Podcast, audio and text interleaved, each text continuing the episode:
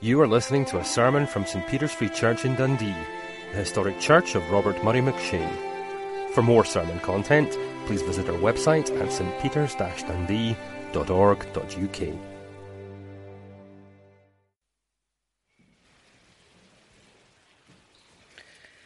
Then the disciples went back to their homes, but Mary stood outside the tomb crying. As she wept, she bent over to the tomb and saw two angels in white seated where Jesus' body had been, one at the head and the other at the foot. They asked her, Woman, why are you crying? They have taken my Lord away, she said, and I don't know where they've put him. At this, she turned round and saw Jesus standing there, but she did not realize that it was Jesus. Woman, he said, why are you crying? Who is it you're looking for? Thinking he was the gardener, she said, Sir, if you have carried him away, tell me where you have put him, and I will get him. Jesus said to her, Mary. She turned towards him and cried out in Aramaic, Rabboni, which means teacher.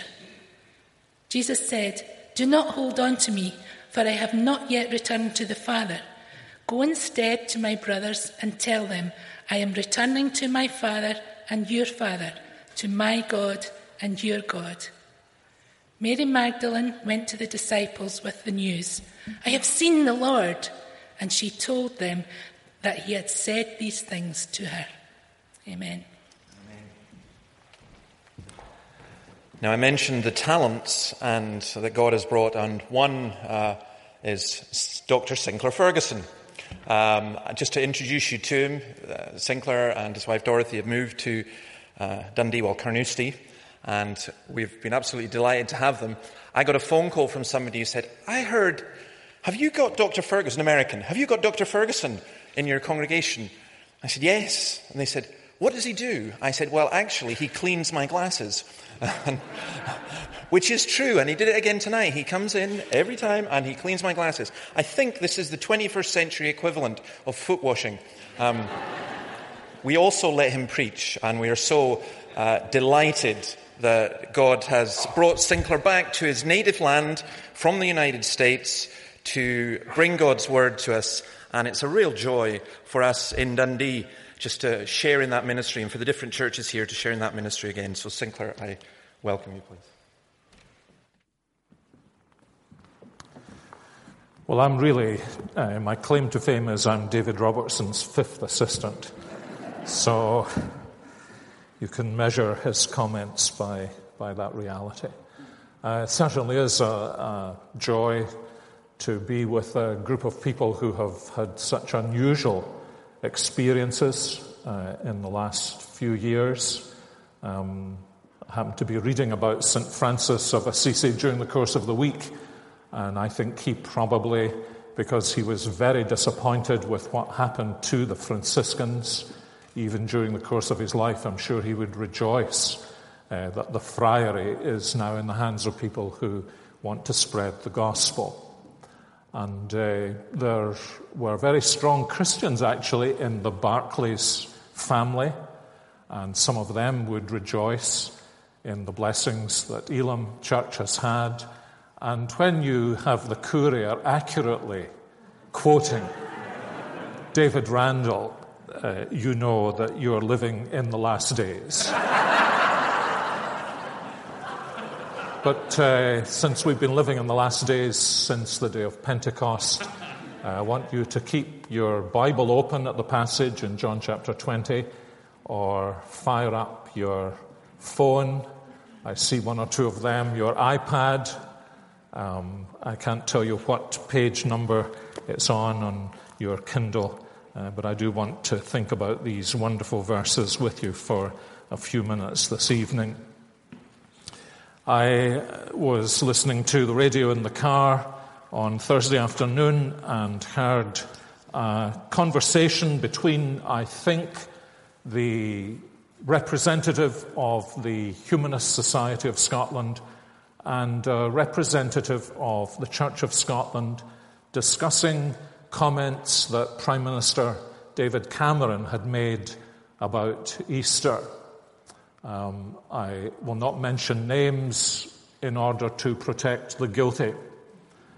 Um, the conversation was uh, about the significance of Easter. And sad to say, at least to me, uh, since in a former life I was a minister in the Church of Scotland, the Church of Scotland's representative said that the message of Easter that we celebrate together, what we are celebrating is the triumph of love over revenge. To tell the truth, I felt slightly ill when I heard that for a variety of reasons. One, because that certainly was not what the Lord Jesus thought. Another, because it certainly wasn't what the apostles taught. The third, that it isn't actually what the confession of the Church of Scotland says. And the fourth, that it's a statement that Confucius could easily have made. And of course, the point of it all was to say, we have these things in common. But the point of Easter is about something absolutely unique. It's not about something we have in common with others. We share much with others. But the Christian Gospel's claim is that the resurrection is unique. It's not something shared with other religions. It's not something shared with men and women of goodwill and good faith. It is a single history transforming event. And I suppose the thing that made me feel somewhat unwell was the thought how can that be so clear?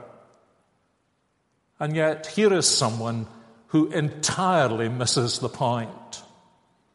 And of course, and this is the segue into this passage, it made me think a little about the fact that there is so much about Easter, about the event itself, about that amazing morning and the rest of the day and what followed. There actually is so much that the early disciples didn't quite get. And I think in this passage, this particular passage that we've had read to us this evening, there are also some things in this passage that as Christians we might not actually get. And so I want to look at two things essentially, which is shorthand for a message that has six points. I want to look at the three things that Mary Magdalene didn't quite get. And then I want to look at another three things that, as Christians, in our Christian tradition, in the fact that Many of us have heard this passage read every year in our lives and heard dozens of sermons and gone to many Bible studies on it.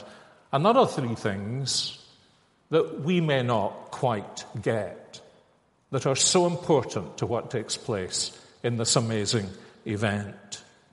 So let's look first of all at the way in which Mary struggled to get the point in the garden in our church here on Sunday evenings. In the last three months, we've been studying the events that took place in the Garden of Eden in Genesis 1 through 3.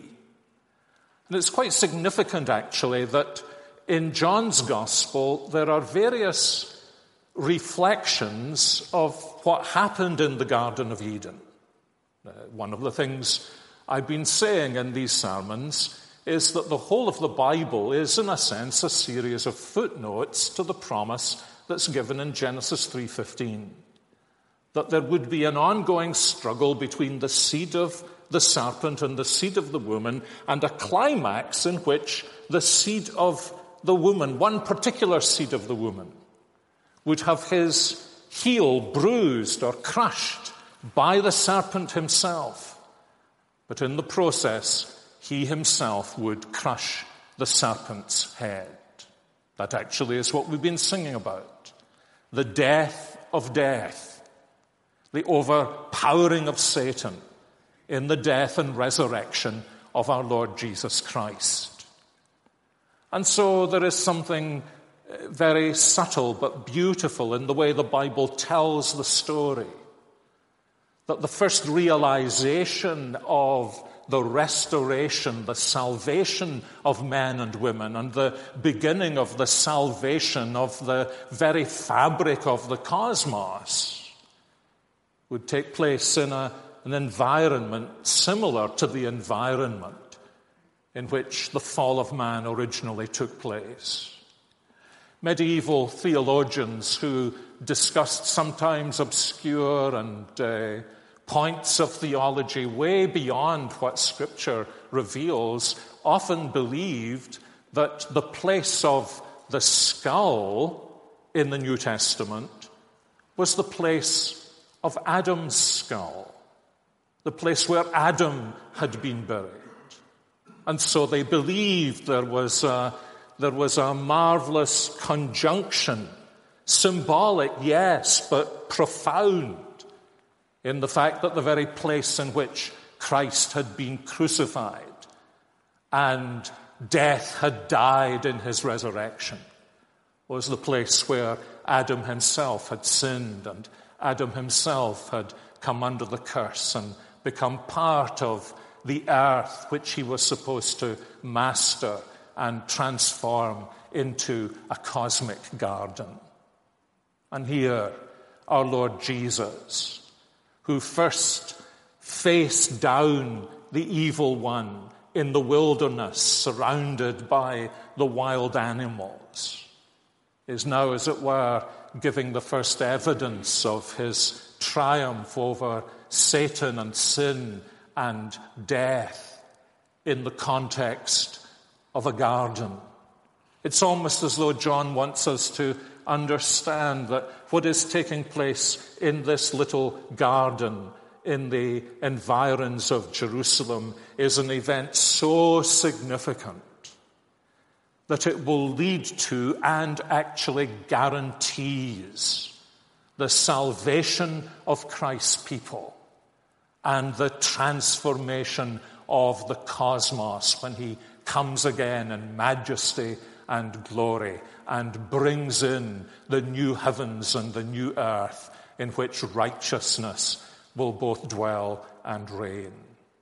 And all of this is actually happening uh, before Mary Magdalene's eyes.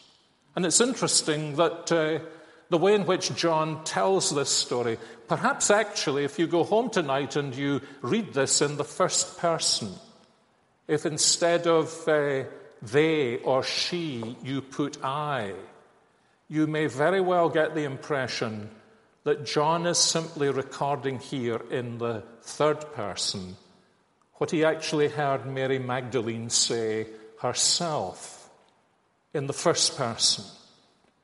It has a, it has a very eyewitness feel about it, a very I was there. You can sense the atmosphere and in particular, one of the things that John seems to bring out here is that you can see the body language. Very important to us, isn't it? We communicate with words. Um, but if we are the female of the species, we find it impossible to communicate without our hands. Um, we communicate with our eyes by the way we stand. And it's interesting, there are, there are, as it were, three elements in Mary's failure to grasp what has happened that have got to do with her body language. We could put it this way in the light of the resurrection, Mary's body language is all wrong. It's interesting to think about the uh, addendum to that, isn't it? That the resurrection ought to change our body language, ought to make us walk tall instead of drooping, ought to give to our very beings a sense that uh, we triumph in Jesus Christ, that we are able to have poise in the face of panic and adversity. But here she is in the context of the empty tomb and the resurrection of Jesus Christ, and there's something wrong with her eyes. And the angels notice that. They say to her, Why are you weeping? Now, the implication is, of course, empty tomb, risen Jesus, scriptures fulfilled, death defeated, sins forgiven, Satan overcome. Everything in which she should have been rejoicing, but her eyes gave it all away. There's actually a very simple lesson here. Uh, why do her eyes give it all away? Because she was trying to understand the empty tomb in terms of what she could see instead of understanding the empty tomb in terms of what Christ's word had promised her. Actually, that's particularly interesting when you think about this garden in the context of the Garden of Eden. This was the fatal mistake that Eve had made long before Mary Magdalene made it. She had understood her life in terms of the way she saw the tree of the knowledge of good and evil. And she didn't grasp what God wants all of us to grasp that believing people never interpret their world or their circumstances by their eyes. They always interpret their world and their circumstances through their ears. Not in terms of what they see, but in terms of what God says that crafts a prescription of clarity and God centeredness into the way we see everything. And it's interesting, isn't it? In, in most of these resurrection narratives, the same theme keeps on recurring. Why did you not believe my word? Didn't I promise you that I would suffer and die and on the third day rise again? And wasn't this in accordance with the scriptures? And you remember those two on the road to Emmaus, one of whom may well have been Jesus' uncle, and therefore the other possibly his aunt. He has to walk them through the Bible from the beginning to the end and say to them, Didn't you see this? Why did you not see this? That this was the meaning of the message of the empty tomb. And the answer was that they couldn't see properly because they hadn't heard rightly. There's a tremendous lesson there, I think, for us as Christian people, isn't there? We often try to interpret our own lives and providences and our situation in the light of what we see. And we share Mary Magdalene's mistake and the mistake of the early disciples. And only when we begin to see through our ears and look at life through the lenses of Scripture and the power and presence of Jesus Christ in the gospel, do we rightly see the circumstances in which God and His providence has placed us. So she made the mistake of trying to see through her eyes and so she couldn't see clearly because they were filled with tears. But then there was also a problem with her ears, wasn't there? Uh, these angelic figures speak to her and they uh, ask her why she's crying. She says, They've taken my Lord away. And then she turns around, presumably hearing some sound in the garden. She turns around, and there is Jesus and uh, Jesus asks the same question Woman, why are you crying? And what does the text tell us? She thought it was somebody else. She saw Jesus standing there, but she didn't realize that it was Jesus. This is very interesting. You know, you, you, someone calls you on your cell phone, you, you open up your cell phone, someone calls you on the phone at home. It is an amazing thing that often just by one word you immediately recognize who it is that is speaking to you.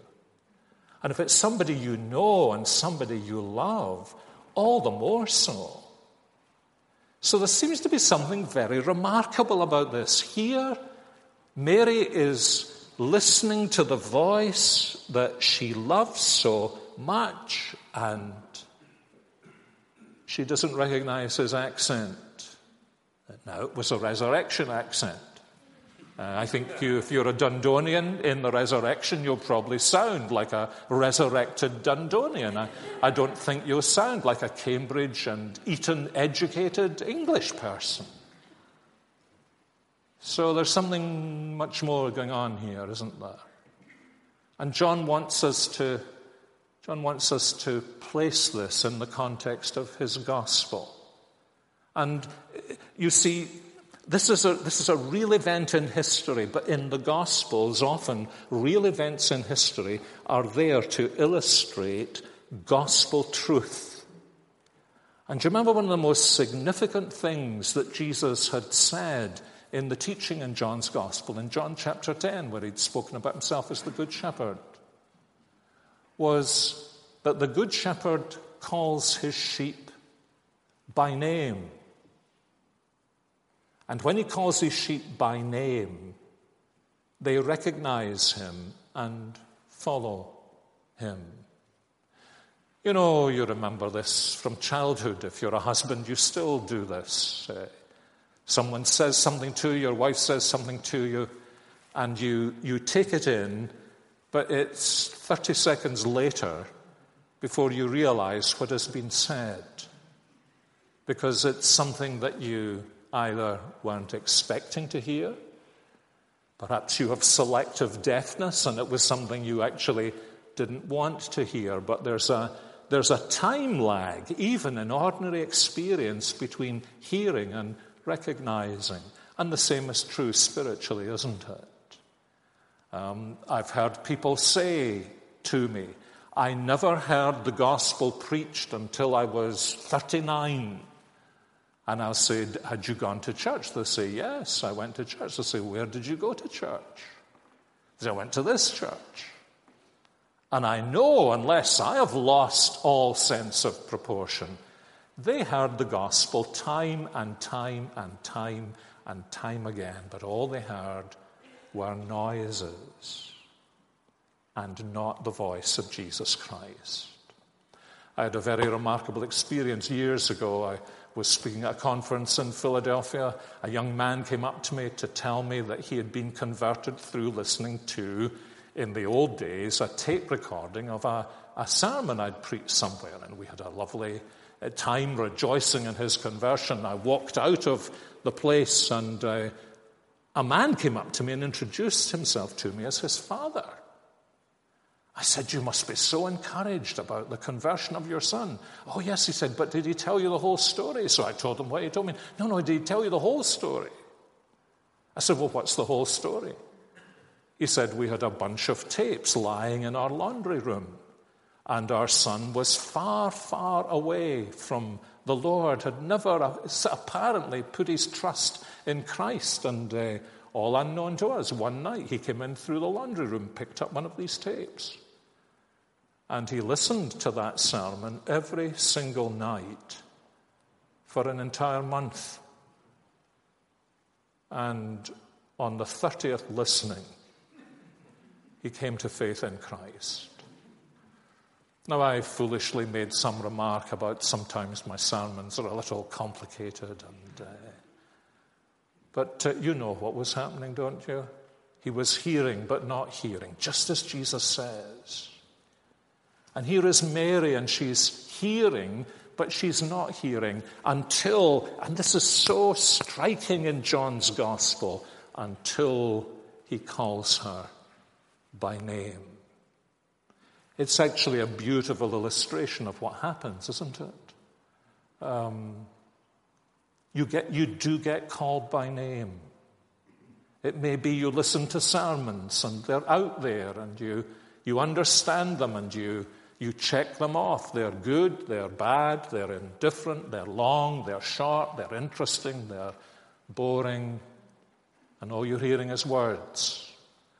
And then sometimes it seems out of the blue.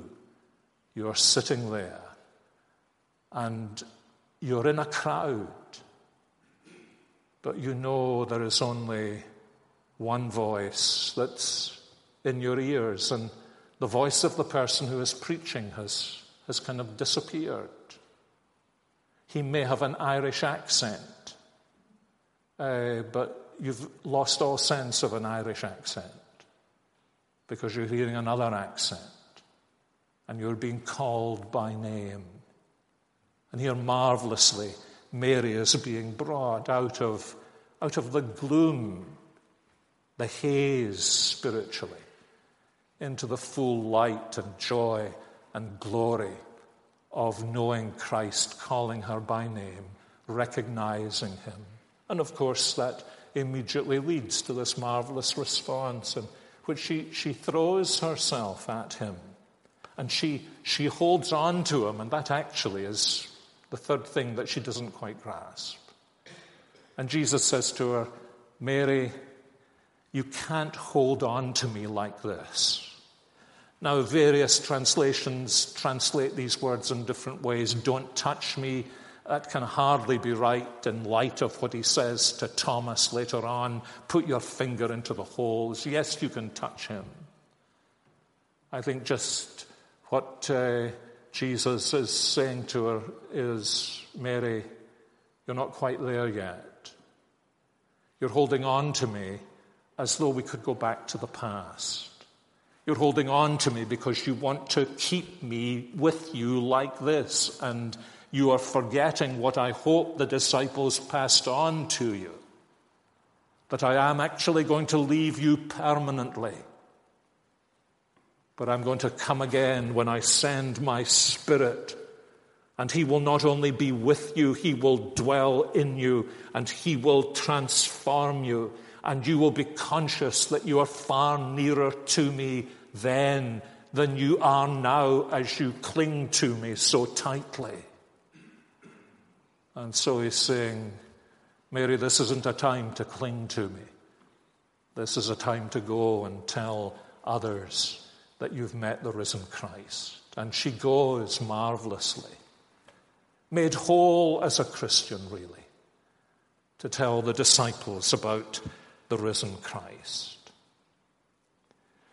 But if you're like me and you've been to Bible studies on this passage and heard sermons on this passage and uh, maybe for all I know preached better sermons than this one from this passage, uh, then you'll know, and even if you just listen, you, you know how easy it is when you're familiar with a passage to kind of, you, you, you know, I remember when I was a little boy listening to children's sermons, as soon as the man began to speak, I would work out what he was going to say.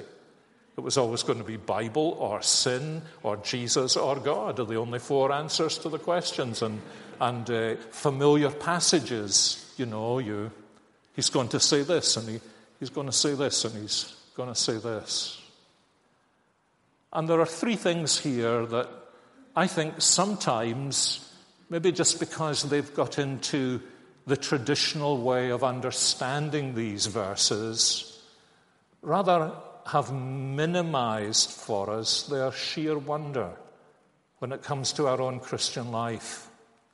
I want to point them out to you. I'll try and do it quite briefly. The first is this we uh, read these words, and uh, she turns to Jesus and she says, Look, supposing him to be the gardener, if you've taken away his body, then tell me where it is, and at least we'll make arrangements to get the body back.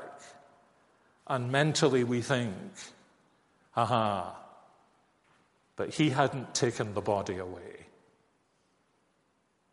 But you know, he had.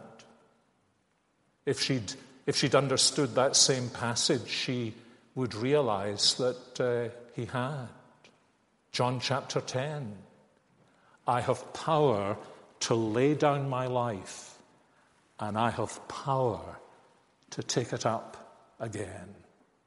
It's one of the fascinating things about the resurrection of Jesus, as is true of all the big points in Jesus' life, that all three persons of the Trinity are engaged in that work, in his, in his conception. He's sent by the Father. He comes into the world. He's conceived through the power of the Holy Spirit. And here in his resurrection, he's raised up by the mighty hand of God. He is declared to be the Son of God with power in the resurrection through the Holy Spirit. But it's also true that he had taken the body away. It's, it's a great mystery. But it's an indication of something enormously important that he had himself broken the power of Satan and death. He did it himself by his own power. You remember how Peter puts it on the day of Pentecost, Acts 2:24, I think. It was not possible for death to hold him down. Yes, of course, for a couple of days it looked as though death had won. You watch uh, Wimbledon tennis, a good illustration of this. And here is whoever is the number two seed playing the number 159 seed or whatever. And all the way through the first set, people are saying, Is this young man going to beat the great one? And it looks as though he may, and they trade shot for shot. But unless you know something more about tennis than I do, you don't understand that what is happening here is that the number hundred and whatever seed is actually exhausting all his resources in the first set. That's why you find these amazing results 7 6, 6 love, 6 love.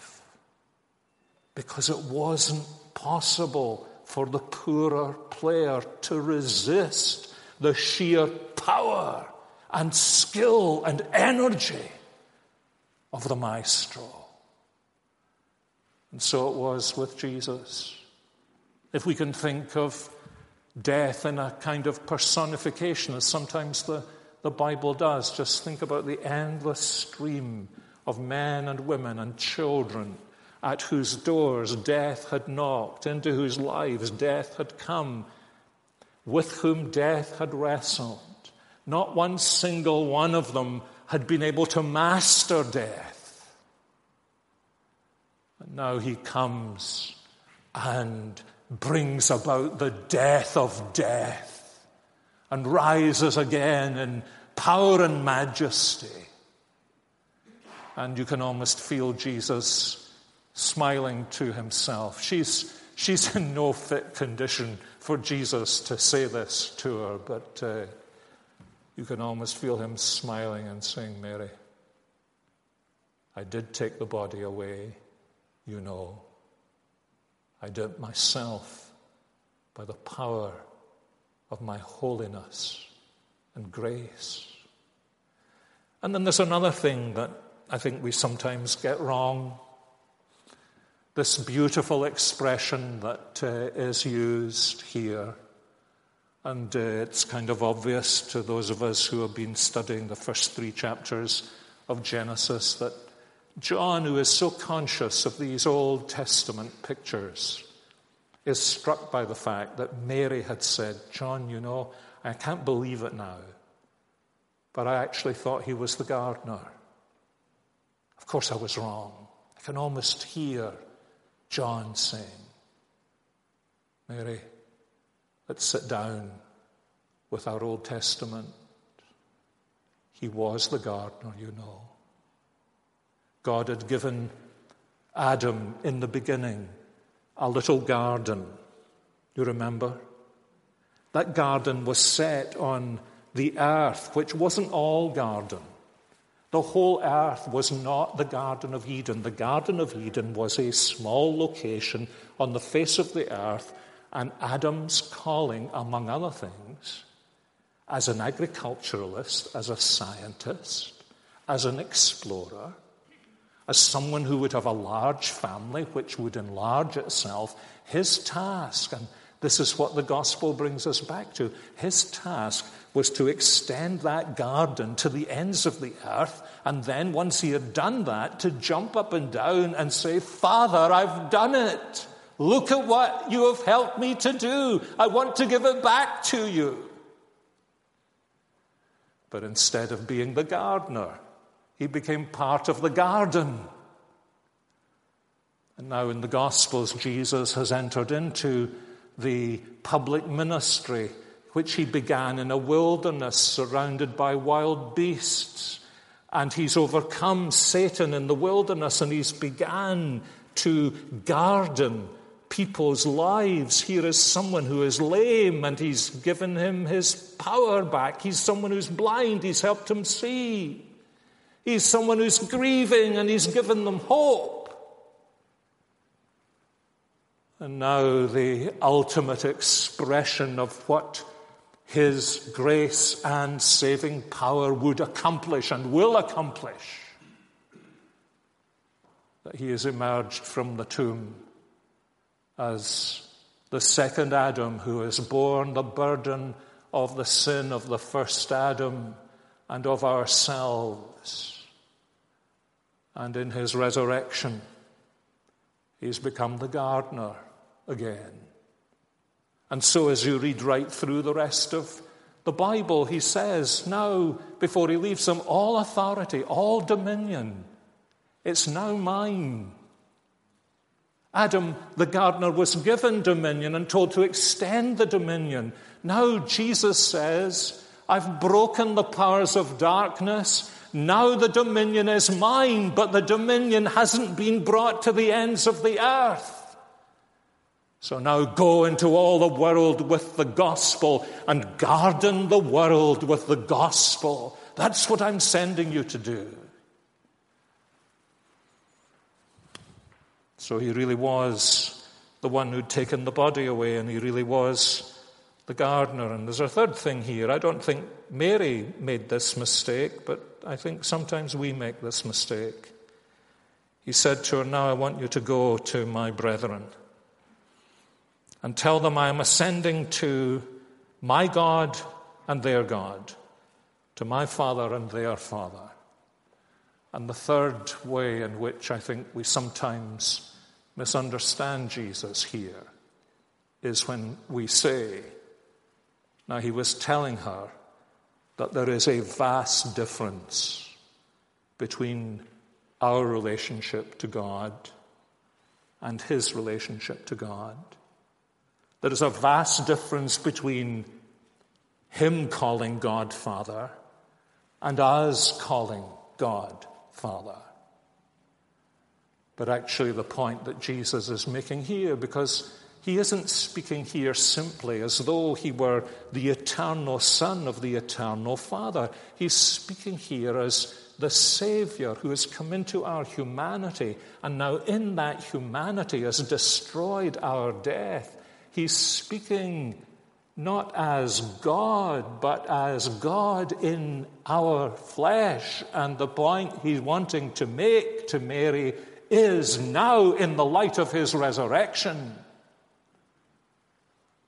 Just as he was able to think of God as his God and God as his Father, and pray, Oh, my Father. Now, in the resurrection power of Jesus Christ. He's drawing us all in, as, as Hebrews 2 says, reflecting on the words of Isaiah Father, this is what Jesus is saying in the resurrection Father, here am I and the children you have given me. And I, I bring them into your presence.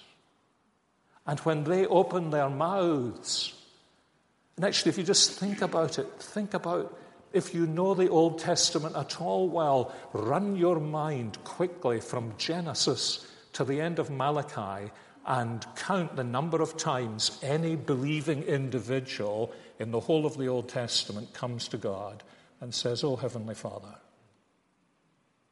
Do you know the number?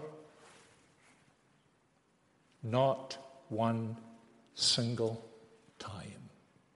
It's astonishing.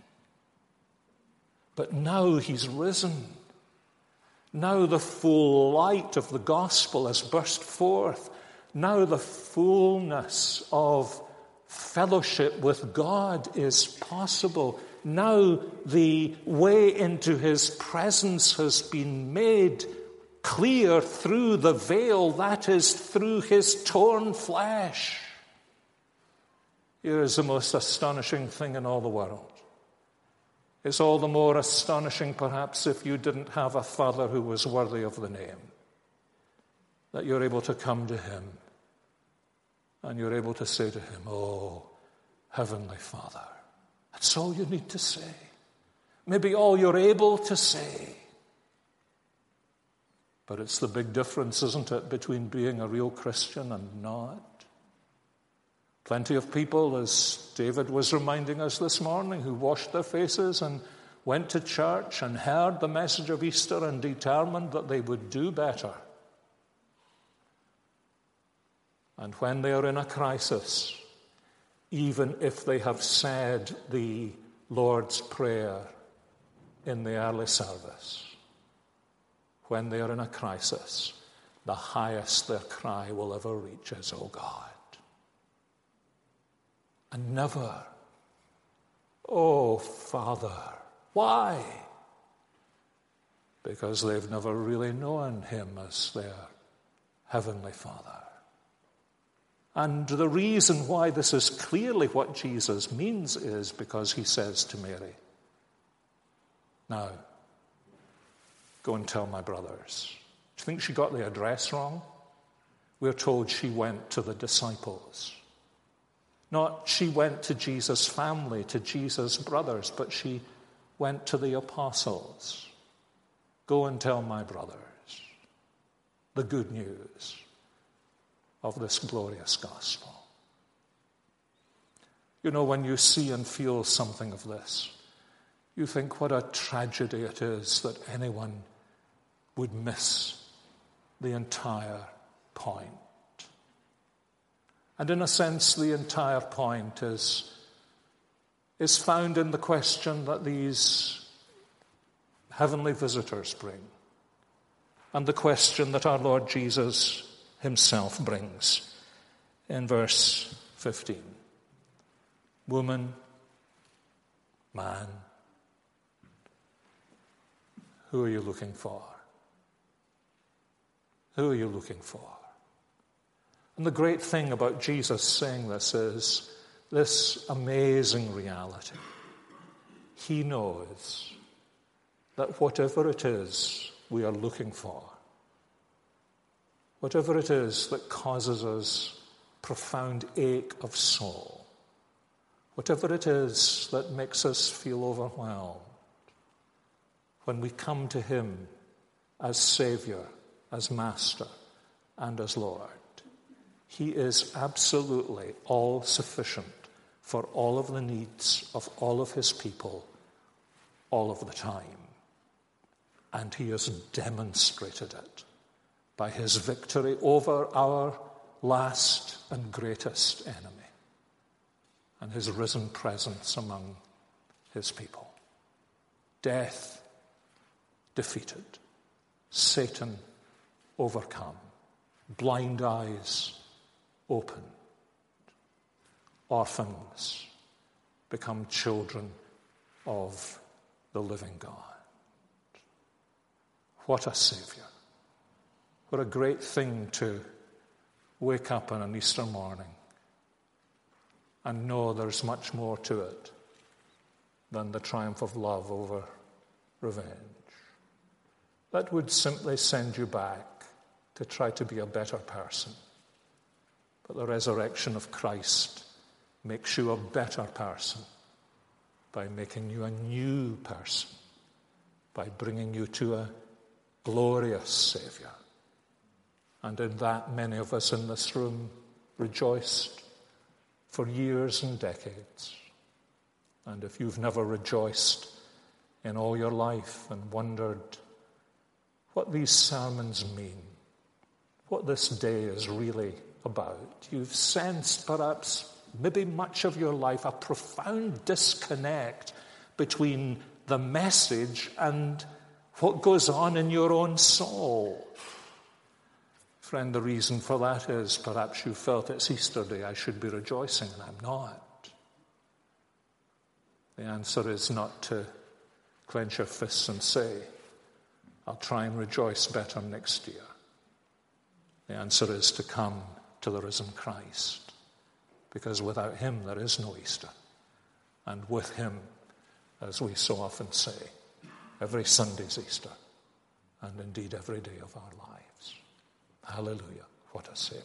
Heavenly Father, thank you for the power of the gospel of Jesus Christ and the wonder of his love, and for the marvelous tenderness and, yes, firmness and kindness with which he spoke to Mary Magdalene, all on her own, frightened and full of fears and sorrow, and transformed her into a wonderful messenger of his resurrection power and his saving grace. Do the same with us, we pray, for Jesus' sake. Amen.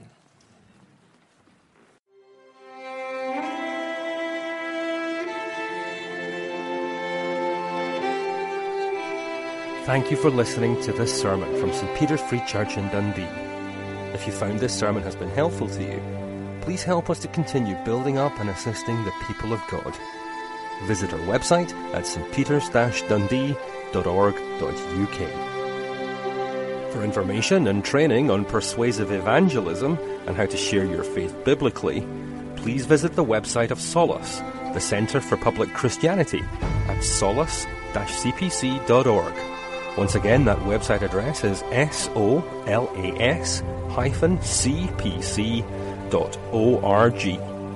Thanks for listening.